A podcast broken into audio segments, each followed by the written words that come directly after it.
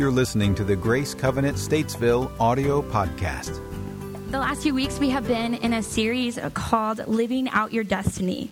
The first week, we defined the term destiny as God's unique and preferred plan for your life.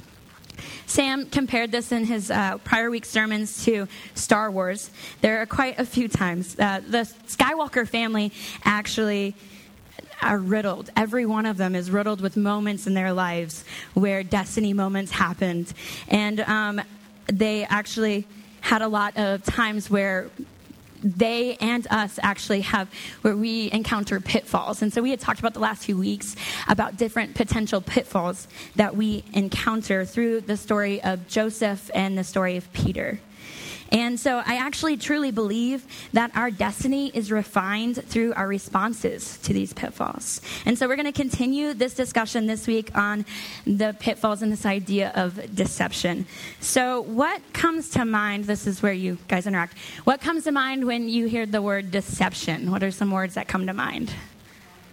Lies, trickery.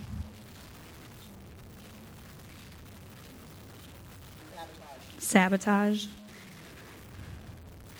I looked up some words. My favorite out of them all was hoodwinking. So there you go.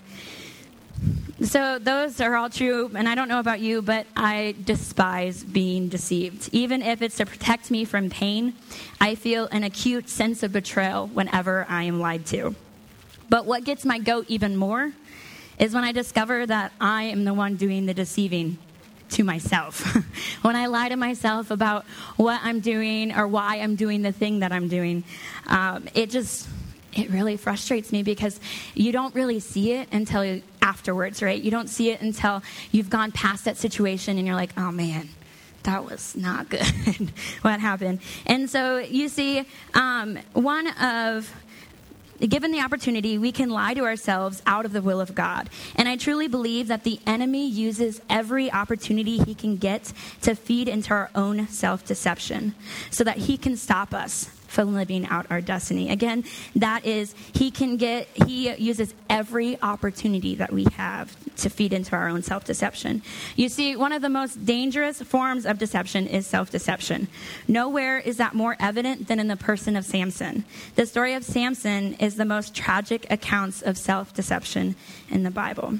So we will be hanging in the book of Judges today as we talk about Samson. So, but first, let's go ahead and pray. Uh, Dearly Father, I pray, God, that you will give me the words to speak, that my words won't be my own, but yours. I pray as we um, look through the story of Samson that we will find the redeeming qualities in him, God, and what you have for us. I pray that you will open up our hearts and our minds to hear from you and um, just to be changed by your word like you promised. In Jesus' name, amen. Awesome. So Samson's life is summed up into four chapters in the book of Judges. It actually starts in Judges 13. I will give an overview of the book, I mean, I'm sorry, of his story, and then we'll narrow our focus into um, the instances where he deceived himself. So Samson's story starts with his mom and dad who were unable to conceive a child. An angel appears to Samson's mom, who actually doesn't have a name. I didn't realize that until I was reading through the story again. Um, she wasn't, well, she has a name, but she wasn't, her name wasn't given in the Bible. And so um, we just know her as um, Samson's mom. But the angel says to her, You will become pregnant and give birth to a son and his hair must never be cut, for he will be dedicated to God as a Nazarite from birth. He will begin to rescue Israel from the Philistines. So, one thing I want to narrow in on is this idea of Nazarite. It's kind of a funny word. Um, what it actually means is someone who's literally set apart for God's work. And so, Samson, um, through that, we see that he actually had to, um, he couldn't have his hair ever cut. It was a physical representation of his commitment to God. Um, he actually had to eat certain foods and abstain from others uh, to act- show his commitment to God as well. And so, Samson, and then the next thing I want to talk about is that it says in there that he will begin to rescue Israel from the Philistines. Very few times in the Bible is a person given their destiny right out, out of the womb like Samson was. He was given this destiny right away. And I'm sure that growing up, he knew he was very important. I'm sure every time he messed up, his parents reminded him that he couldn't afford to make mistakes because if he made mistakes, people would die. I'm sure that um, the, the physical representation of his hair being long, that people saw that and knew that he was a Nazarite set apart and that he had big plans and big shoes to fulfill. And um, I'm sure that that was just crazy amounts of pressure. Um, for him. I'm sure that it really spoke into the way that he acted later on in his life, and it really changed um, what he did. So his long hair was special in his diet, and all of that reminded him that he was something bigger. Samson then grows up and he learns, um, and we learn many times where he set out to sabotage his own destiny. I can't imagine why he would do that. I mean, I actually can. It's because he bigger shoes than he actually had to fill, and he didn't know how to do it. I, I don't know about you, but a lot of times I end up sabotaging my own plan, uh, the plan that God has for me. Um, specifically, I'm really good at putting off projects at work, um, and the reason is is because I know I can um, that if it fails, then I can blame it on the amount of time I spent on it and not on my own shortcomings. And I don't see that until afterwards when I'm looking back and I'm observing myself and like, man, why did I do that? I had plenty of time. What was I doing? Um, but always, I, I never want to show up short. I never want to come and people to see me as the human that I am, right? And I'm sure I'm not the only one in the room that's like that. The crazy thing about self deception is that a lot of times we do not even realize that we are doing it. But despite his self sabotage, God used Samson as he would said he would to deliver the Israelites from the Philistines. Samson, if you recall, was given great strength. He was like a superhero, like real time, which I think is super awesome. Um, and I also want to be a superhero like that, but probably not going to happen. He was. Uh, Um, but God used these for his purposes. Um, but as Samson aged, his self sabotage spiraled to the point where he lost everything at one of the most pivotal moments of his life. This guy was set up for incredible potential, but his own mistakes cost him. His story ends with him in chains, with no power, blind, they took out his eyes, and desperate to get back at the Philistines for whittling him down to the state he was in. But let's be honest, it was kind of his own fault.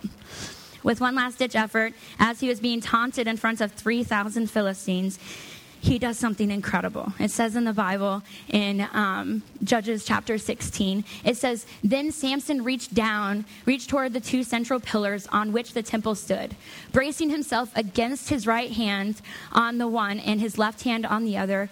Samson said, Let me die with the Philistines.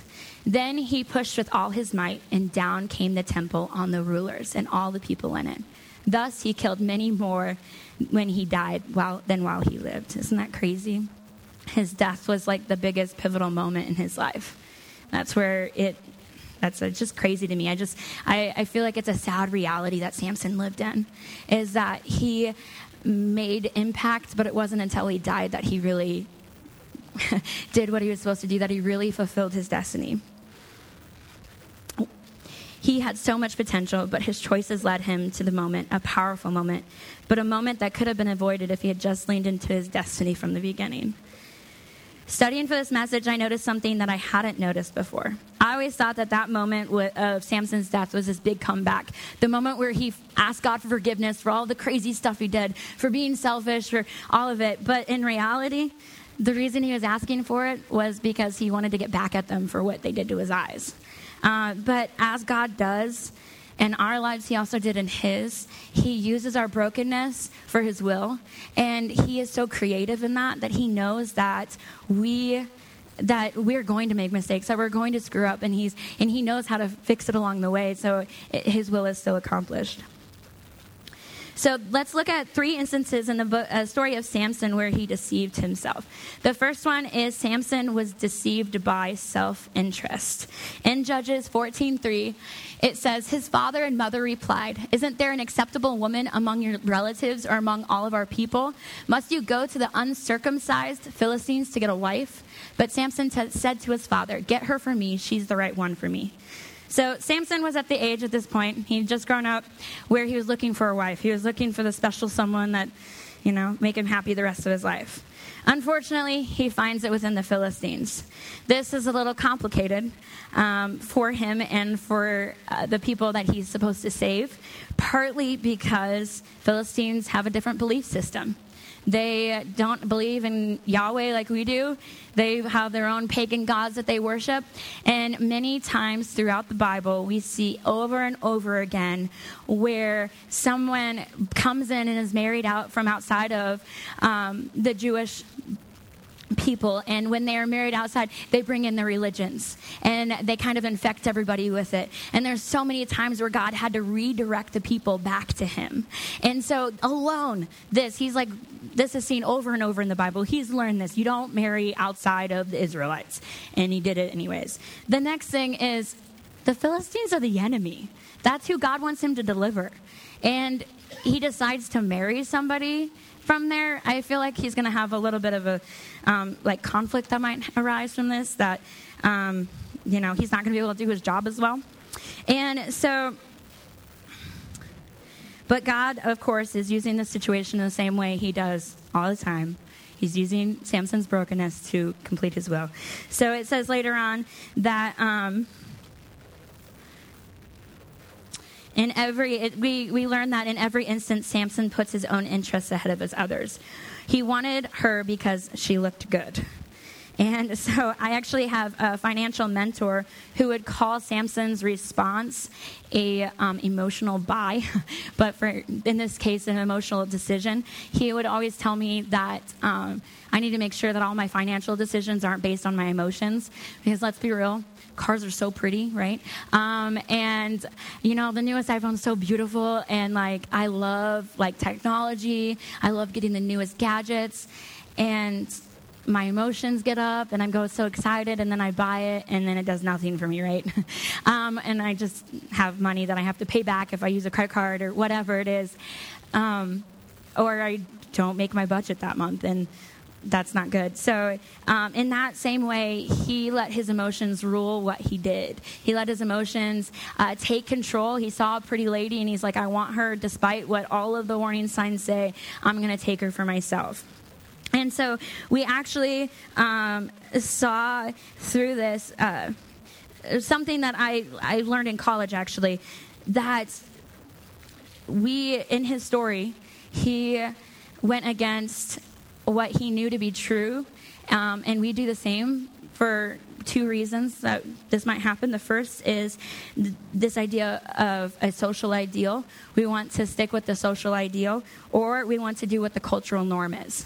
And so, social ideal, if you don't know what that means, is kind of like uh, the society's moral values, which we all know that society's moral values don't always line up with our moral values.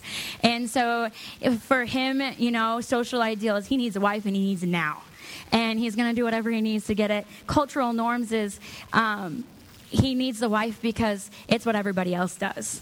It's what's normal. It's what's average. But God doesn't call us to be normal or average. He doesn't call us to follow society's norms. He calls us to follow His norms and um, His morals. And so Sigmund Freud actually calls a lie, we are talking about deception, an ego defense mechanism. It's a psychological strategy that protects our ego, our core sense of self, from information that would hurt us.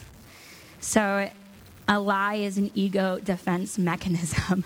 it's crazy to think, and it's so true because I mean, if you look at your driver's license, how many of you like honestly put your height and weight on it, right? Oh, we had got some. Okay, good for you guys.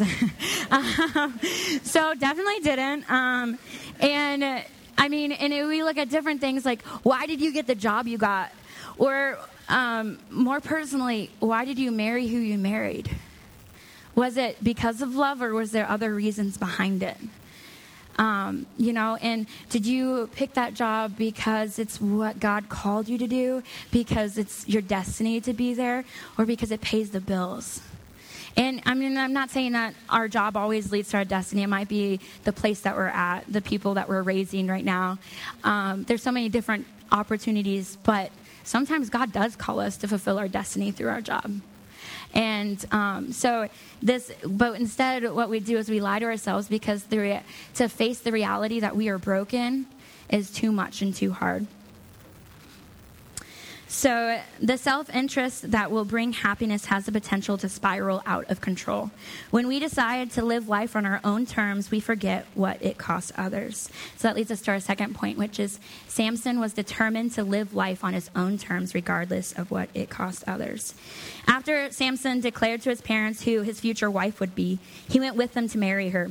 While there, I'm not sure if it was out of boredom or what, he poses a riddle to the Philistines to gain more riches for himself. We see the first time here where there's a conflict of interest in having a Philistine wife. The wife convinces him to give her the answer to his riddle so that she could pass it along to the Philistines. When they answer the riddle correctly, the Philistines, Samson throws a fit and kills all of them that answered the riddle. it's just, you know, this guy. A while later, a while later, not really sure how long, but long enough for the uh, his wife's husband to figure it out. What he does, he, he kills him and then he runs away and he goes back home. A while later, he comes back. We're not sure how long, but it says that long enough that the the father married her off to somebody else because he just assumed she didn't love him. Uh, he didn't love her. And so um, when Samson returns to take his wife home, the father offers instead his younger daughter. And here is Samson's response in Judges 15. It says, Samson said to them, This time I have a right to get even with the Philistines. I will really harm them. this guy just wants to like get even. He wants to pass judgment on everybody. But Samson was a man of higher calling than any other deliverer in the book of Judges, but he lived his life doing his own thing.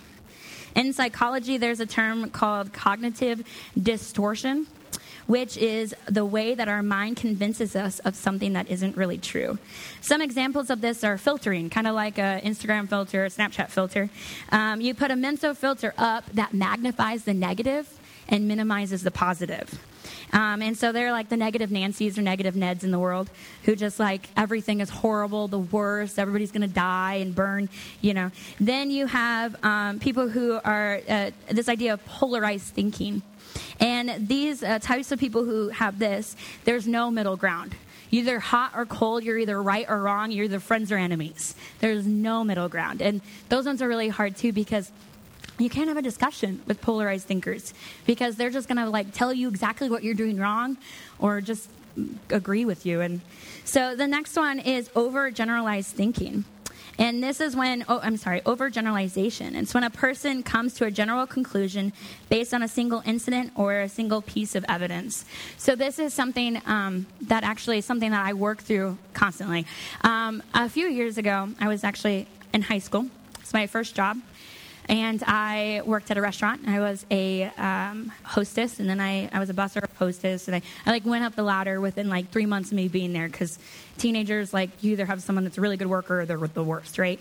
And so I guess that I was really good, and so I moved up the ladder, and they decided to put me as a server and waitress. So they it's a small little family restaurant. There was no like videos to watch or anything. You just like served with somebody. So I served with this lady for a good week, and it was a lot of fun. I loved it. Um, but I don't know if I learned a lot because it was a lot of fun, you know. Um, and so then after that, they decided to give me my own week, and so it's going to start like on a Monday, and then it'll end like on a Thursday. Thursday rolls around, and they're like, "She's really good at this." So they decided to give me another day to serve just to see how I'd do, and it was a Friday night. And Friday nights, you know to avoid the restaurants, right? Because they're always crazy busy. and this little family restaurant, it was also crazy busy. So, and if you've ever been a waitress, you know that the amount of tables I have is ridiculous. I had 12 tables to myself. Uh, yeah, on a Friday night. And it was busy. It was crazy busy. I'm running around. You know, the hostess is like taking food out for me and she's getting mad at me, and I'm feeling all of this pressure. And, um, that one point I think I dumped a whole tray of drinks on a family. Like it was just not a good situation. And so the night ends with um, I'm like getting it's like the peak of my stress level, and this family's there and they get their food and they are nice to me all the way up until this point. They get their food. The the husband. Um, looks at his food, and he had ordered something, and he had ordered the wrong thing. It was totally his fault, not mine. But he decided to scream at me. 16 year old getting screamed at. Like, not good. so, my boss, she did a good thing. Probably one of the only things that I appreciated about that boss. A lot of my bosses, I feel like, before, you know, I became an adult, were they taught me what not to do. Um, but she she went up to him and she gently asked him to leave, paid for his meal, and said, "We do not, you do not yell at my um, my employees like that." And you know, escorted them out of the restaurant. It was it was really bad. Like he was causing a, re- a scene. It was horrible. And so I remember like running out of the restaurant. I never cry, and I'm bawling my eyes out, just mortified by what happened. And um, they're all comforting me and stuff. But you know what happened? That broke me. I couldn't serve anymore. That was too much for me to handle. That was just horrible. And so what I did is I, you know, the next week served still, and they told me everybody covered me. But when you start believing something about yourself, it's really hard for truth to enter in, right? And so I just started believing that I wasn't good enough and I couldn't do it. And so I couldn't. I didn't do it. They actually removed me from the serving schedule because I said I wasn't ready. But what happened was is I just wasn't doing as good of a job because that broke me so much that I no longer could. Uh, I wanted to sabotage myself so that no one else could do that to me again. And um, I actually shortly after that quit and went to college. Um, well, so maybe I wasn't 16, but anyways, um, it was. I was still a teenager. You should you shouldn't scream at a teenager like that. So, um, and you know that's still something that I struggle with when I get put into a new role, a new a new thing. I think to myself, "Am I going to fail like I did last time?" That was one time, one time where something horrible happened, but it's now defined me. And, um, you know, and it's something that I'm working through that I'm discovering that that shouldn't define me. And I've, since I've like figured out what that moment was, what moment of trauma really hurt me, I can work through it. And that's the thing about self deception is when we figure out where it's coming from, we can work through it. So the next one is um, personalization, and this is where people just take everything personally. The last one I wanted to talk about is control fallacies, and this is where you feel like you don't have control of your life at all, and everything that happens to you is because someone is out to get you. So it's very similar to personalization, but instead, what's happening is you are the victim, and everybody else is the enemy. And my aunt would call all of these um, things stinking thinking. you know, um, bad thinking where you're just you're just letting the lies of the enemy, you're letting the own lies you've created control your life. And I really truly believe that Samson was dealing with some of this. And that's why he did what he did. And I think that we as well deal with a lot of this. Um, he could have looked at his situation a bit differently, and it would not have cost him his family, his people, or his wife. Later in chapter 15, we learn that he puts a big dent in the Philistines' army out of anger.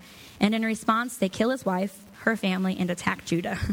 His thinking thinking cost him, and ours has the potential to cost us too. Samson had the power to decide to live according to God's terms, and we do too. So, right out of college, I moved to sunny, deathly hot, beautiful Arizona to participate in the Central Leadership Institute. They called it CLI for short. There were tons of applicants, but they only chose eight of us. My college friend and I were fortunate enough to go together, so we were roommates throughout the whole experience. But what their goal was for us to experience a safe first year in ministry where we could fail and someone was there to help us pick up the pieces. The thing was, is going in there, I was honored but I was also deathly afraid because it was like the biggest church I'd ever stepped foot into. I was scared that, um, you know, that I wouldn't measure up. And but what happened when I was there is that, that our team of eight were all rock stars. They were like the best of the best, cream of the crop. And I was like, why in the world am I here? And um, they we had one girl. She was two years older than me who had already like started her own church in Illinois, and it was still thriving. And she decided to come learn more. And I'm like, you learned everything. What else do you need to know? Um, we had another guy who just knew the Bible so well, and he was just he loved to like flaunt it. We had um, one guy who he really um, was really good at being humble. I don't know who's, I don't know that that's a thing you could be good at, but he was great at it. Um, and so I'm like, and to me, I felt like I was always the most competent person in the room when it was a small group of people. And after that, it totally destroyed that. And I realized I wasn't, and that they were way smarter and way better than me than anything, which really hurt my experience there. Um, I had to and so in those moments, I began to recall past fa- failures, like the one time at the restaurant. And um, it was really hard, and I had to learn how to live in my, in my new context. And I was so unsure of myself. I was so self pitying, and I was the quietest in the room, and all of my confidence fled, and I detested myself for it. My stinking thinking caused me to miss out on friendships with my cohort, to get the most out of my experiences. And the way I let my self interest rule was to protect myself from failure. To protect myself from others, I chose to reject myself b- before they had a chance to. It was a way to keep my ego in balance, and they, the way this point plays itself out for different, uh, for each of us is different. For me, my thinking thinking led me to just sabotage myself in the most negative way. It seems like Samson's was to be just overly confident and a little brazen with all of his things. Um, but what happens is when we decide to live life on our own terms, our stinking thinking no longer has center. I'm sorry. We decide to live life on God's terms. Our stinking thinking no longer has center stage, which leads me to my next point. Samson's attraction to pleasure was stronger, stronger than his divi- divinely given physical strength. That was hard to say. Samson finds himself two more times at the mercy of his attraction to pleasure. So the first one was that pretty wife, right, that died. Um, the, the next one is um, he finds himself with a prostitute, and while he's with her, he gets ambushed by a whole bunch of Philistines, and he has to go like fix that situation. The next time is with a woman named Delilah, which we all kind of recognize that name, right? He falls in love with her while she is plotting his demise with the Philistines. He falls right into her trickery, which seems like a pretty obvious trickery. If you read the story, you know that she's like, "What do you? What's your weakness?" And then he like gives her all these like bogus answers, and then the Philistines try it, or she tries it, and it's just not working out. And he like breaks the binds. He does all the things. So pretty obvious that she's trying something on him. Um, but the thing was, is that his sexual passions, our sexual passions out of control, will always cost you. And his did cost him. That's what led him to imprisonment was um, his lack of self control when it came to this area. He let um, his idea of women take control. He let his idea of what they could bring him just be the center of his life instead of God.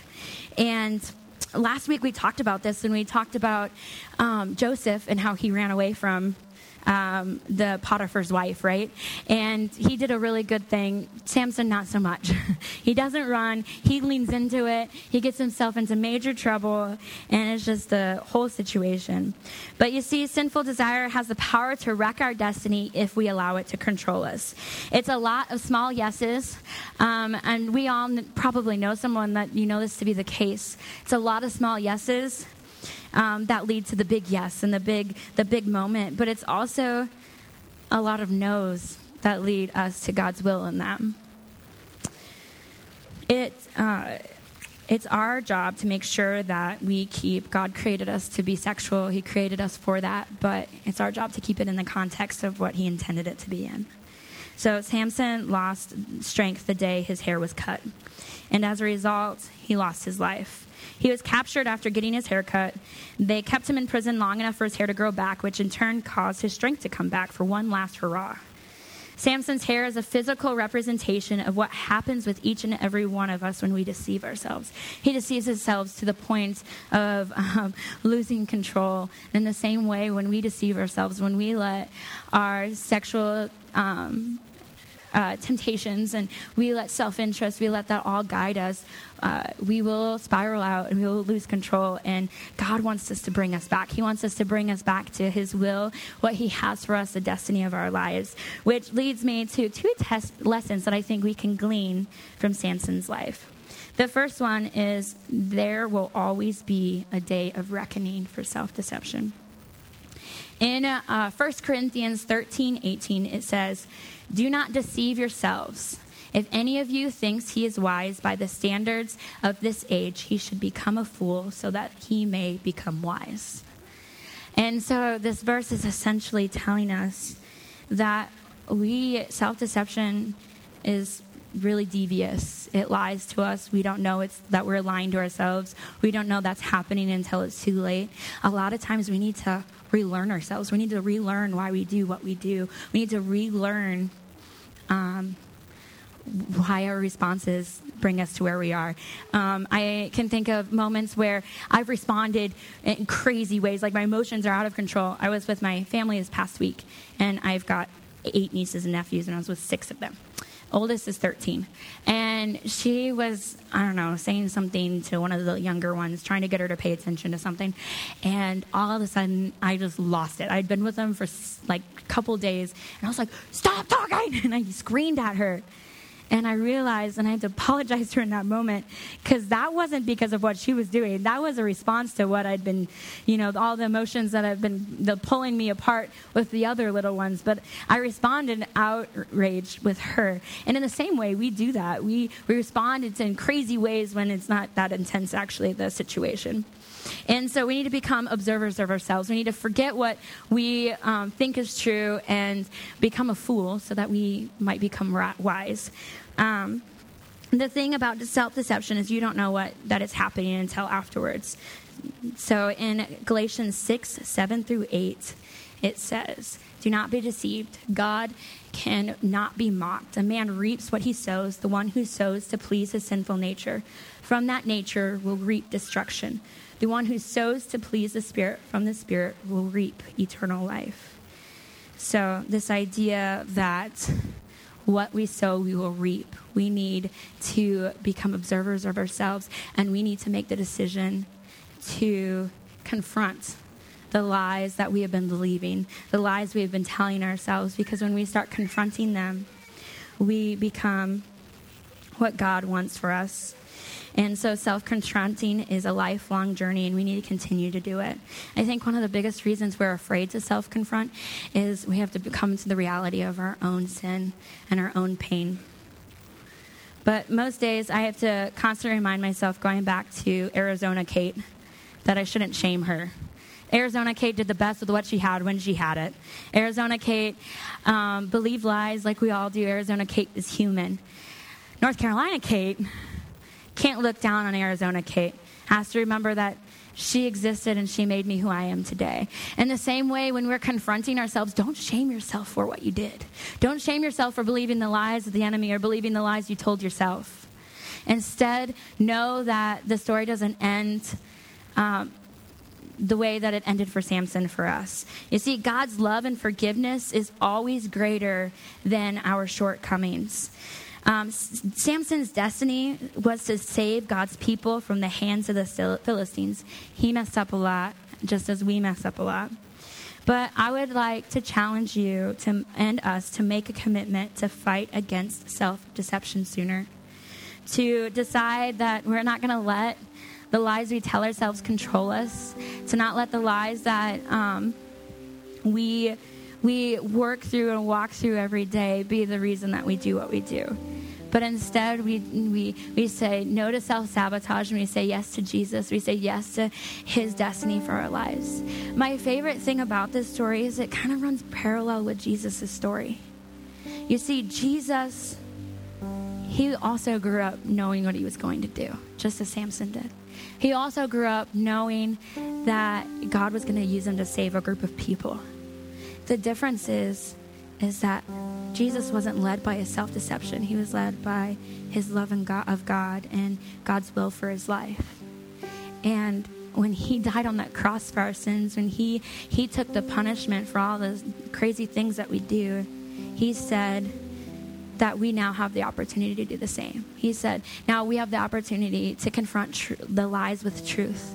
And we know that His Word is the truth, the ultimate truth, that when nothing else can pierce through our fog of self deceit, His Bible can. And so I just, um, as we wrap up the sermon today, I just want you guys to remember that The story didn't end with, end with Samson, it ended with Jesus, and it continues with us.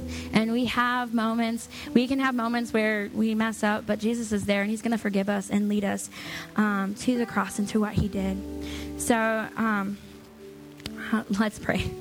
Uh, God, I'm so thankful that you are King. Jesus, I'm so thankful that you sent your that you came to die on the cross for the punishment of our sins. I'm so thankful that we have the opportunity to confront the lies with your truth. The truth of your word, the truth of what you did for Samson and what you do for us. I just pray, God, that you, um, if there's anybody here today who's realizing, oh my gosh, that's me, I've been dealing with that, that you will just speak to them directly, that you will show them your love, that you will show them your peace, God, and that you will be with them completely. I just, I um, pray that you will help us to have a great rest of the day. In Jesus' name, I pray. For more information on Grace Covenant Church, our service times, ministry opportunities, directions, and more, visit us at gracecovenant.org.